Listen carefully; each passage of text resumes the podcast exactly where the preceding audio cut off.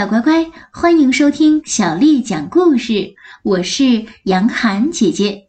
今天我要继续为你讲的是《小个子泽克》系列绘本故事。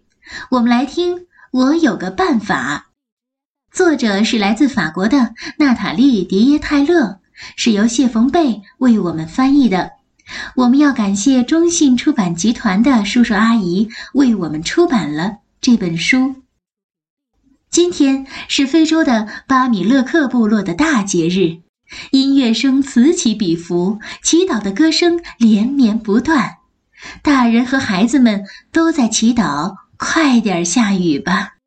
大家不停地用手拍打着达姆鼓，泽克东瞧瞧西瞧瞧，泽克也想打鼓，可是泽克还没有达姆鼓那么高，他个子非常的小。比他妹妹莉迪迪小，比科科迪的小猴子也要小，比那些矮小的灌木丛都要小。所以，泽克发明了一个小乐器，和他一样小小的。他的乐器发出的声音很小，大家都嘲笑泽克和他的小乐器，可是动物们却都很喜欢听。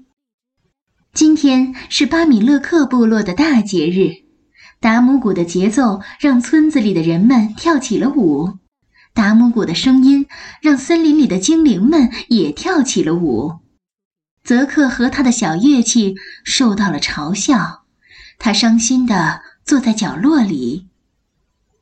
滴答滴答，噼里啪啦，下雨了，鼓声越来越大。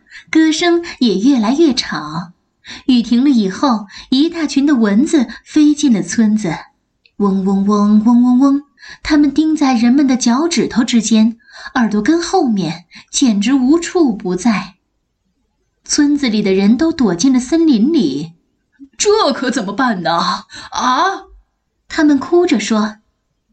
这时，泽克说道：“我有个办法。”可是。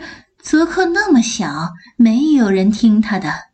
村子里的智者们想了想，说：“达姆谷带来了雨，雨带来了蚊子，青蛙会吃掉蚊子。”村子里的人都兴高采烈，一场大战就要开始了。人们把青蛙带到村子里，很快，村子里再也没有蚊子了。可是，哇！呱呱呱呱呱！一大群的青蛙待在村子里不走了，它们藏在了瓦罐里、竹筒里，简直无处不在。这可怎么办呢？人们哭着说。泽克说：“我有个办法。”可是泽克那么小，没有人听他的。村子里的巫师说。达姆鼓带来了雨，雨带来了蚊子，青蛙吃掉了蚊子，蛇会吃掉青蛙。于是人们把蛇带到了村子里，很快村子里再也没有青蛙了。村子里的人都兴高采烈。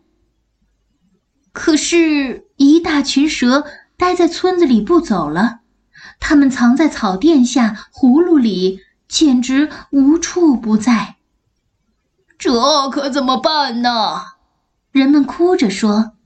这会儿，智者和巫师都不知道该怎么办了。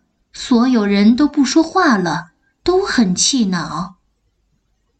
突然，人们听到一阵轻轻的音乐声响了起来。这是什么声音呢？你听，是很轻很轻的音乐声。蛇嘶嘶地从它们藏身的地方探出头来，蛇嘶嘶地从村子里的茅屋里爬了出来，蛇嘶嘶地跟着泽克的乐器声爬到了森林里很远的地方。当泽克回到村子里，大家都兴高采烈地欢迎他。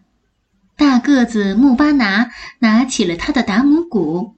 乐师纳卡拿起了他的果拉琴，泽克拿起了他的小乐器，他们一起办了一场精彩的音乐会。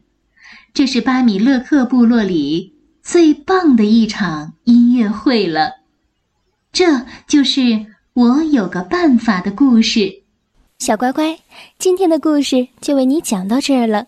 如果你想听到更多的中文或者是英文的原版故事，欢迎添加小丽的微信公众账号“爱读童书妈妈小丽”。接下来又到了我们读诗的时间了。今天为你读的这首诗是刘长卿写的《弹琴》。弹琴，刘长卿。零零七弦上，静听松风寒。古调虽自爱，今人多不弹。弹琴，刘长卿。零零七弦上，静听。松风寒，古调虽自爱，今人多不弹。弹琴，刘长卿。零零七弦上，静听松风寒。古调虽自爱，今人多不弹。小乖乖，晚安。